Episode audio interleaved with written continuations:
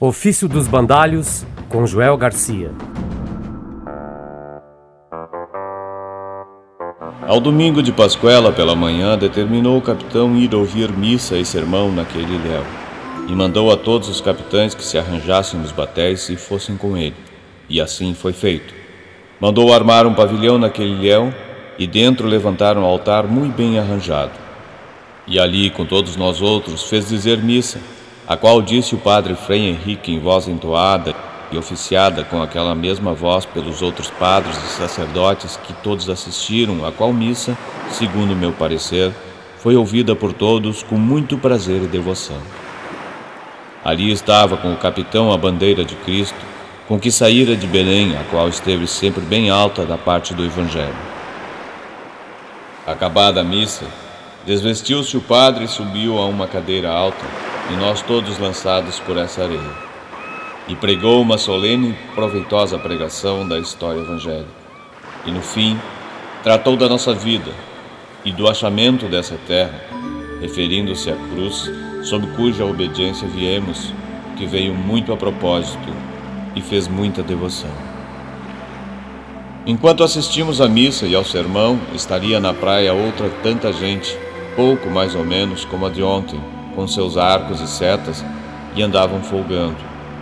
E olhando-nos, sentaram. E depois de acabada a missa, quando nós sentados atendíamos a pregação, levantaram-se muitos deles e tangeram corno ou buzina e começaram a saltar e dançar um pedaço.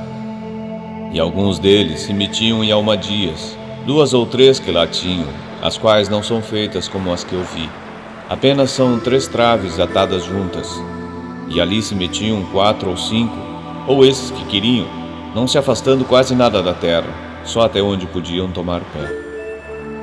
Acabada a pregação, encaminhou-se o capitão com todos nós para os batéis, com nossa bandeira alta. Embarcamos e fomos indo todos em direção à terra para passarmos ao longo por onde eles estavam, indo na dianteira, por ordem do capitão, Bartolomeu Dias em seu esquife com um pau de uma almadia que lhes o mar levara, para o entregar a eles. E nós, todos trás dele, à distância de um tiro de pedra. Como viram o esquife de Bartolomeu Dias, chegaram-se logo todos à água, metendo-se nela até onde mais podiam. Acenaram-lhes que pousassem os arcos, e muitos deles o iam logo por em terra, e outros não os punham. Andava lá um que falava muito aos outros que se afastassem, mas não já que a mim me parecesse que lhe tinham respeito ou medo. Este que os assim andava afastando trazia seu arco e setas. Estava tinto de tintura vermelha pelos peitos e costas, e pelos quadris, coxas e pernas até baixo. Mas os vazios, como a barriga e o estômago, eram de sua própria cor. E a tintura era tão vermelha que a água lhe não comia nem desfazia. Antes, quando saía da água, era mais vermelho. Saiu um homem do esquife de Bartolomeu Dias e andava no meio deles sem implicar em nada com ele, e muito menos ainda pensava em fazer-lhe mal. Apenas lhe davam cabaças d'água e assinavam aos do esquife que saíssem em terra. Com isso se volveu Bartolomeu Dias ao capitão. E viemos-nos às naus a comer, tangendo trombetas e gaitas, sem os mais constranger. E eles tornaram-se a sentar na praia, e assim por então ficaram. Neste ilhéu onde fomos ouvir missa e sermão, espraia muito a água e descobre muita areia e muito cascalho. Enquanto lá estávamos, foram alguns buscar marisco e não no acharam, mas acharam alguns camarões grossos e curtos, entre os quais vinha um muito grande e muito grosso, que em nenhum tempo o vi tamanho. Também acharam cascas de berbijões e ameijos, mas não toparam com nenhuma peça inteira. E depois de termos comido, vieram logo todos os capitães a esta nau por ordem do capitão Mor, com os quais ele se aportou, e eu na companhia. E perguntou a todos se nos parecia bem mandar a nova do achamento desta terra Vossa Alteza pelo navio de mantimentos, para melhor mandar descobrir e saber dela mais do que nós podíamos saber por irmos na nossa viagem. E entre muitas falas que sobre o caso se fizeram foi dito por todos ou a maior parte, que seria muito bem, e nisso concordaram. E logo que a resolução foi tomada, perguntou mais se seria bem tomar aqui por força um par desses homens para os mandar a Vossa Alteza, deixando aqui em lugar deles outros dois desses degradados. E concordaram em que não era necessário tomar por força homens, porque costume era dos que assim a força levavam para alguma parte dizerem que há de tudo quanto lhes perguntam, e que melhor e muito melhor informação da terra dariam dois homens desses degradados que aqui deixássemos do que eles dariam se os levassem, por ser gente que ninguém entende. Nem eles cedo aprenderiam a falar, para o saberem tão bem dizer que muito melhores outros o não digo quando cá Vossa Alteza mandar. E que, portanto, não cuidássemos de aqui por força tomar ninguém, nem fazer escândalo, mas sim, para os de todo amansar e apaziguar, unicamente de deixar aqui os dois degredados quando daqui partíssemos. E assim ficou determinado por parecer melhor a todos. Acabado isso, disse o capitão que fôssemos nos batéis em terra, e ver-se-ia bem, queijando era o rio, mas também para folgarmos. Fomos todos nos batéis em terra, armados, e a bandeira conosco. Eles ali andavam na praia, à boca do rio, por onde nós íamos, e antes que chegássemos, pelo ensino que dantes tinha, puseram todos os arcos e acenaram que saíssemos. Mas tanto que os batéis puseram as proas em terra, passaram-se logo todos além do rio, o qual não é mais ancho que um jogo de mancal. E tanto que desembarcamos, Alguns dos nossos passaram logo o rio e meteram-se entre eles, e alguns aguardavam, e outros se afastavam. Contudo, a coisa era de maneira que todos andavam misturados, e eles davam desses arcos com suas setas por sombreiros e carapuças de linho e por qualquer coisa que lhes davam. Passaram além tantos dos nossos e andaram assim misturados com eles que eles se esquivavam e afastavam-se, iam alguns para cima onde outros estavam e então o capitão fez que o tomassem ao colo dois homens e passou o rio, e fez tornar a todos. A gente que ali estava não seria mais do que aquela de costume. Mas logo que o capitão chamou todos para trás, alguns se chegaram a ele, não por reconhecerem por senhor, mas porque a gente, nossa, já passava para quem do rio. Ali falavam e traziam muitos arcos e continhas daquelas já ditas, e resgatavam-nas por qualquer coisa de tal maneira que os nossos levavam dali para as naus muitos arcos, e setas e contas. E então tornou-se o capitão para quem do rio, e logo acudiram muitos à beira dele. Ali veríeis galantes pintados de preto e vermelho, e quartejados assim pelos corpos como pelas pernas, que, certo, assim pareciam bem. Também andavam entre eles quatro ou cinco mulheres, novas, que assim nuas não pareciam mal, entre elas andava uma, com uma coxa do joelho até o quadril e a nádica, toda tingida daquela tintura preta, e todo o resto da sua cor natural. Outra trazia ambos os joelhos com as curvas assim tintas, e também os colos dos pés, e suas vergonhas tão nuas, e com tanta inocência assim descobertas, que não havia nisso desvergonha nenhuma. Também andava lá outra mulher nova, com um menino ou menina, atado com um pano aos peitos, de modo que não lhe se via senão as perninhas. Mas nas pernas da mãe e no resto não havia pano algum. Em seguida, o capitão foi subindo ao longo do rio que corre rente à praia, e ali esperou por um velho que trazia na mão uma pá de almadia. Falou, enquanto o capitão estava com ele, na presença de todos nós, mas ninguém o entendia, nem ele a nós.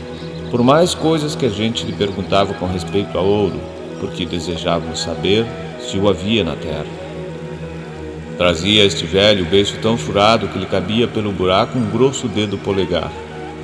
E trazia metido no buraco uma pedra verde, de nenhum valor, que fechava por fora daquele buraco. E o capitão lhe a fez tirar. E ele, não sei que diabo falava, ia com ela para a boca do capitão para lhe a meter. Estivemos rindo um pouco e dizendo chalaça sobre isso. E então enfadou-se o capitão e deixou-o. E um dos nossos deu-lhe pela pedra um sombreiro velho, não por ela valer alguma coisa, mas para a amostra.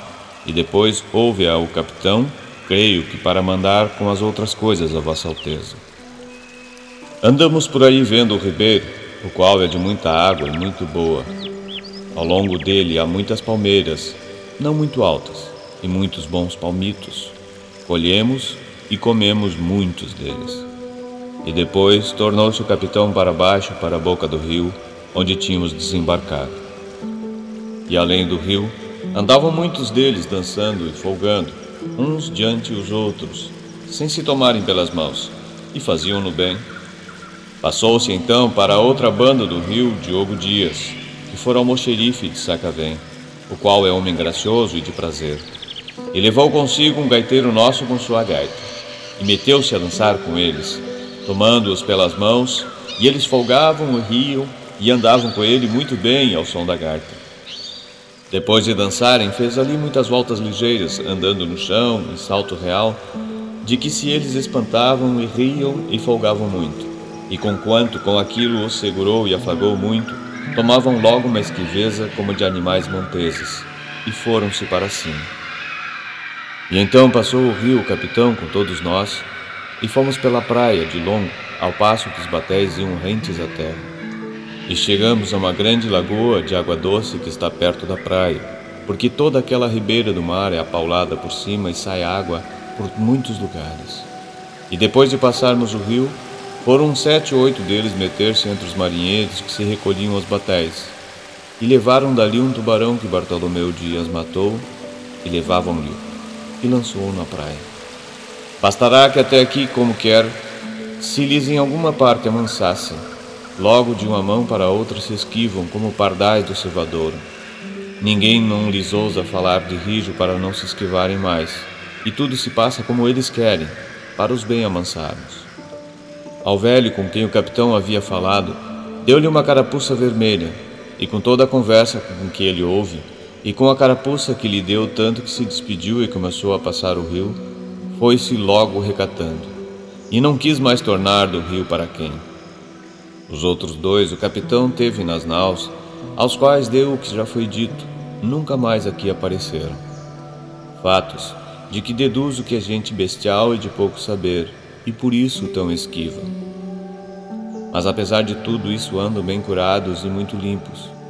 E naquilo ainda mais me convenço que são como aves, ou alimárias montezinhas, as quais o ar faz melhores penas e melhor cabelo que as mansas porque os seus corpos são tão limpos e tão gordos e tão formosos que não lhe pode ser mais. E isso me faz presumir que não tem casas nem moradias em que se recolham, e o ar em que se criam os faz tais. Nós, pelo menos, não vimos até agora nenhumas casas, nem coisa que se pareça com elas. Mandou o capitão, aquele degradado Afonso Ribeiro, que se fosse outra vez com eles. E foi. E andou lá um bom pedaço, mas à tarde regressou, que o fizeram ele vir, e não quiseram lá consentir. E deram-lhe arcos e setas, e não lhe tomaram nada de seu. Antes, disse ele, que lhe tomaram deles umas continhas amarelas que levava e fugia com elas. E ele se queixou, e os outros foram logo após ele, e lhe as tomaram e tornaram-lhes a dar. E então mandaram-no vir. Disse que não vira lá entre eles senão umas choupaninhas de rama verde e de feiteiras muito grandes, como as de Antridouro e Minho. E assim nos tornamos as naus, já quase noite, a dormir. Eu sou Joel Garcia e esse é o seu podcast Ofício dos Bandalhos. Conteúdo não recomendável para os extremamente sensíveis a fortes emoções ou portadores de frescura acentuada. Em caso de persistirem os sintomas, vá procurar a sua turma.